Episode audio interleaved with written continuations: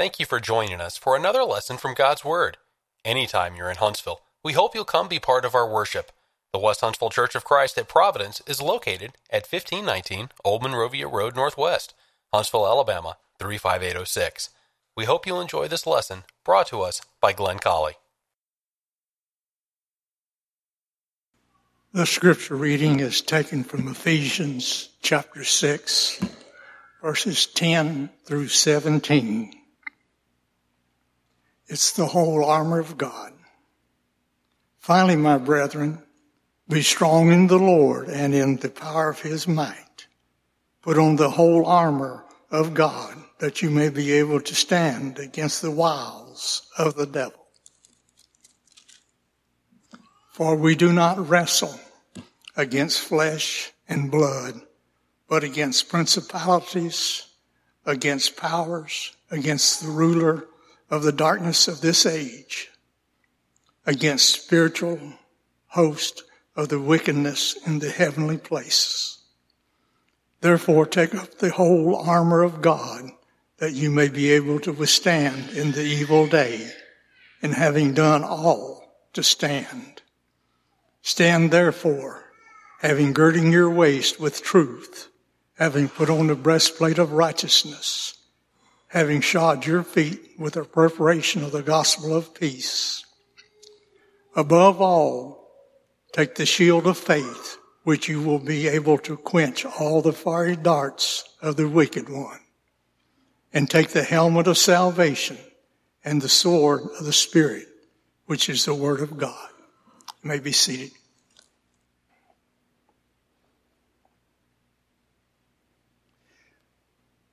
Last Sunday afternoon, an announcement was made over the world that this little five man submergible called a Titan that had five passengers headed to see the Titanic wreckage had not responded in some time. There was concern. Communications had broken down. And as last week wore on, as you know, probably there were, there was increasing alarm. And finally, uh, toward the latter half of the week, there was confirmation that all of them were gone, those five. An implosion. What's interesting about it is that the submergence community of engineers, independent of one another, had written there were quite a lot of letters that had been written to OceanGate, the manufacturer of this little submarine, to say, this is still an experimental craft. You don't need to be taking passengers. This is very dangerous. We would urge you to reverse this and stop doing this. They'd done, I think, maybe 10 or so uh, excursions in the past already. A lot of issues had come up, but they, they were well, it costs $250,000 for a passenger. So if you have one captain and you have four passengers, that's a million dollars for a trip, a rather short trip. But I don't know. You can play that out in your mind however you. A lot of money involved. And after the announcement was made, and, and uh, it is right for us to feel great pity for those families who are left behind. It would be so hard to lose a loved one in some noble cause, but this was something unnecessary, and I know that they were studying and they were interested, but it's just bad, very sad. There's nothing happy, happy about it. It's just all very terribly sad. But what happened after it was over was that there was a lot of discussion about the Titanic, which is kind of interesting to me. I mean, because there were similarities, of course. The greatest of which is that they were right over the site. Their purpose was to, was to go and look at the ship. I don't know how I don't know whether or not they actually got to see the Titanic. It's kind of an irrelevancy, but that's where they were going. Now, bear in mind that the Titanic is two, 2.5 miles down. And here's the point of this sermon. I mean, there are some similarities about not heeding the warnings, about danger that was ignored, and those kinds of issues. It just seems to me that the Titanic sank over a century ago, and yet still, from time to time, something happens and we hear about the Titanic again. What I'd like to do tonight in this short sermon is to glue something into your heart, into your mind, so every time for the rest of your life you hear reference made to the Titanic, I want you to think about three things. I want to make a spiritual application. I want to, I want you to think about these forever. I don't want you to think about some old movie. I want you to think about something meaningful. And three things. The Titanic on April 10, 1912, launched from Southampton, England, on its way to New York. Maiden voyage. It was the world's largest moving object. And yet still, it was expected to beat all other records for speed on this trip. It was 900 feet long. So it's three football fields in length. You, you can't prove that somebody ever said that not even God himself could sink this ship. But the stories do abound, and, and it seems like if it was said, it was said by one of the crew members to a passenger when she was boarding, and they were laughing about how the ship couldn't be sank. And so there was chatter about that. But there's no doubt that people believed it couldn't be. A lot of pride in this ship. I've seen pictures, and you have too. This, this was a five star hotel that floated. That's what it was. It was immaculate. It was, it was luxurious. It had ballrooms. It had a barber shop and it had a couple of beauty shops and it had lots and lots of food, beautiful things. And on April 14 of 1912 at 2:20 in the morning, she sank. There were 2018 passengers on board. and 1513 expired. There were three mistakes that they made, and they are these. Number one, they felt invincible. The best way to see this is to look at the lifeboats. Ironically, I mean, you can see the ship in your mind and you know, I mean, it took a couple of years to build, and I think 1,200 men to build it over a two year span. But they felt invincible, and you look at the, you look at the deck in your mind of that magnificent ship, and, and uh, you see the lifeboats there. But your, your trouble is going to come if you try to count them. Because when you count them, what you find is that while there were 2,218 passengers, there were only lifeboat spaces for 1,084 people.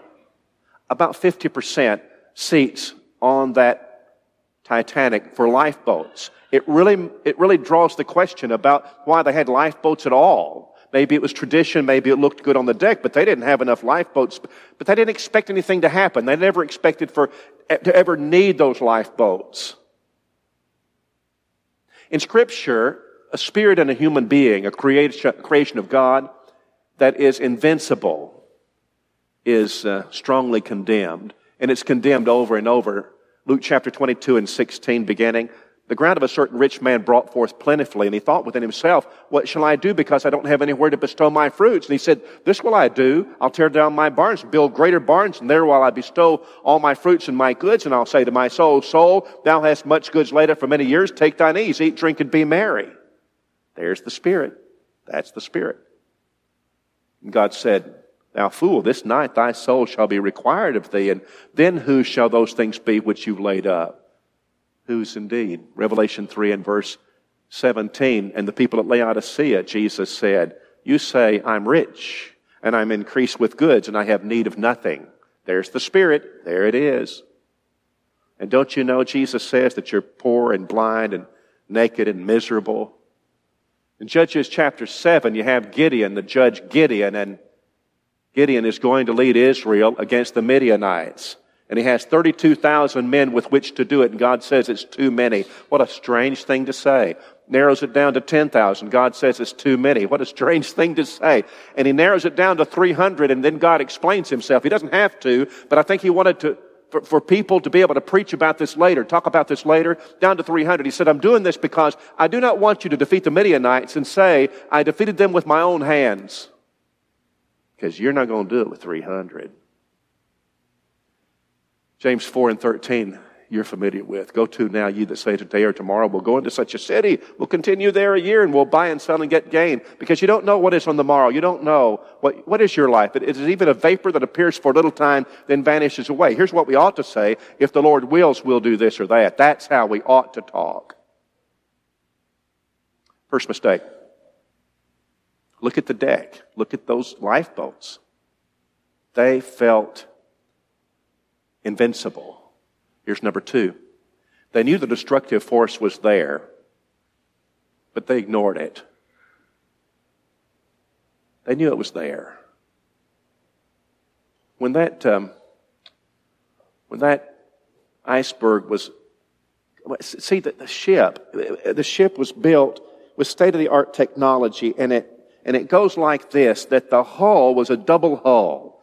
And so it has airtight compartments along the sides. And the, the point is that if one of them was violated, was, was penetrated, well, well, that would be messed up, but it wouldn't matter. The ship would still stay afloat because it's got all these other compartments. What they didn't entertain was the possibility that you'd have a gash, and, and that gash was 300 feet long. It was the length of a football field, and it penetrated all of those compartments along the side, and it all took on water, and that, that was too much. It, it overwhelmed it. They just never envisioned that happening. They knew the deadly force was there, but they just simply, they simply ignored it.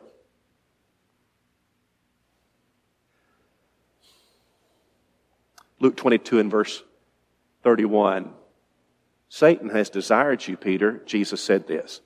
Satan has desired that you that he may sift you as wheat. That's a profound statement. It was very direct, wasn't it? 1 Peter 5 and 8 says the devil's like a roaring lion going about whom he may devour. What are the destructive forces?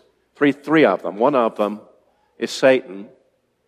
We talked about this morning about the angel of Satan who brought Paul's thorn in the flesh. That's a profound thought, isn't it?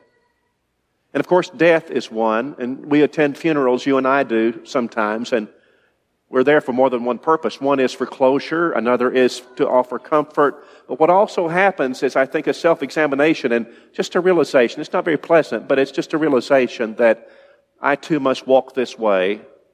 And then, of course, number three is the judgment day. In Matthew 25 and verse 31, when the Son of Man comes in His glory and all the holy angels with Him, then He's going to sit on the throne of His glory and before Him will be gathered all nations and he will separate them one from another as a shepherd divides his sheep from the goats. It is appointed, Hebrews 9, 27, unto man once to die, and after that comes the judgment. That's an appointment that we are all going to keep. They knew the destructive force was there. They just ignored it. Here's the final one, number three. Many failed to take advantage of their salvation and get others to, to do the same. Um, back to the lifeboats. That first number bothers me. Of course it bothers me that you only have 50% enough lifeboat space for those over 2,000 people. Only 50% lifeboat space.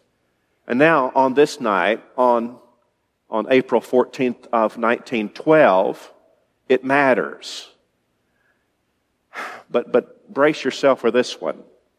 When all the counts were done, all the funerals were finished and, and somebody sits down to calculate the numbers,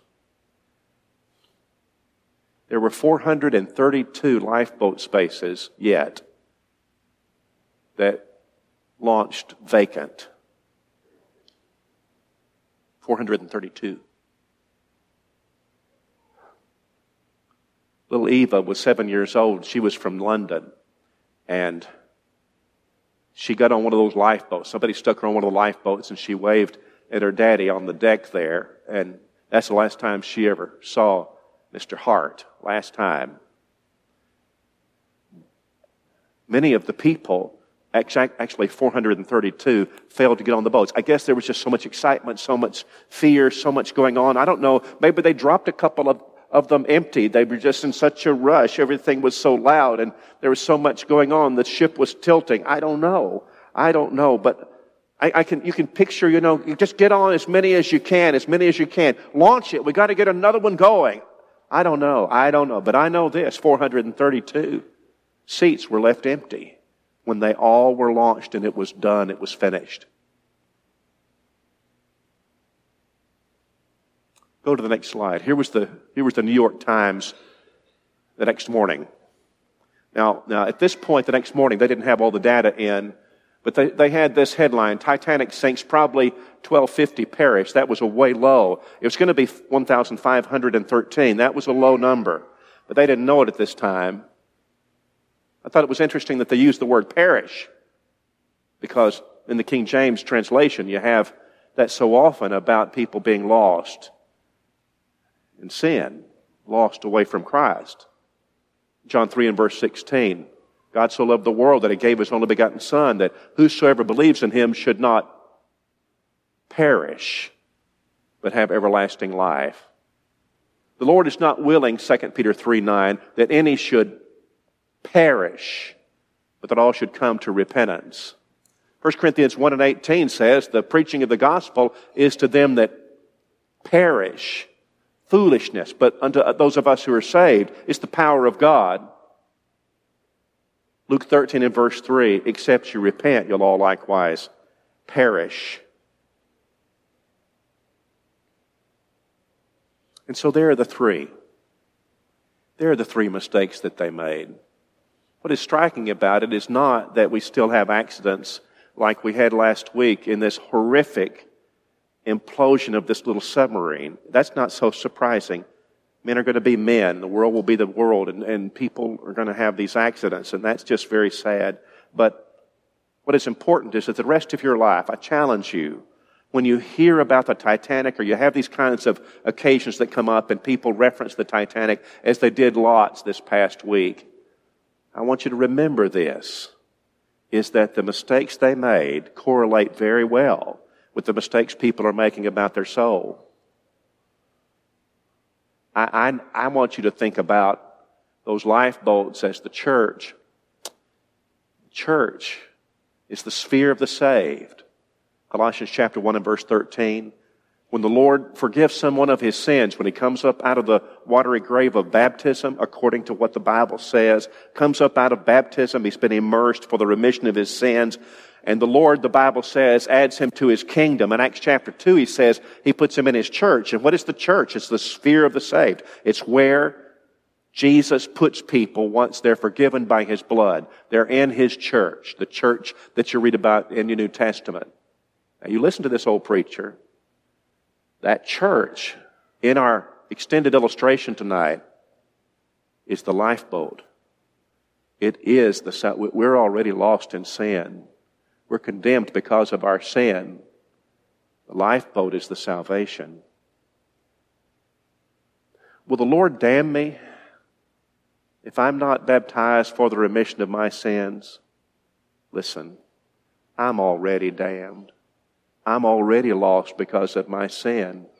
What he's offering me is the lifeboat. What he's offering me is the salvation. Would you like to take this? Would you like to be in this boat? What a terrible thing for the family members of the Titanic, the ones who survived, to look back and hear the statistic that there were 432 empty spaces and they, their loved ones perished and there's nothing you can do about it now because it's all finished. You can't change it. You can't pull it back. Must have been awful to think about, to know that.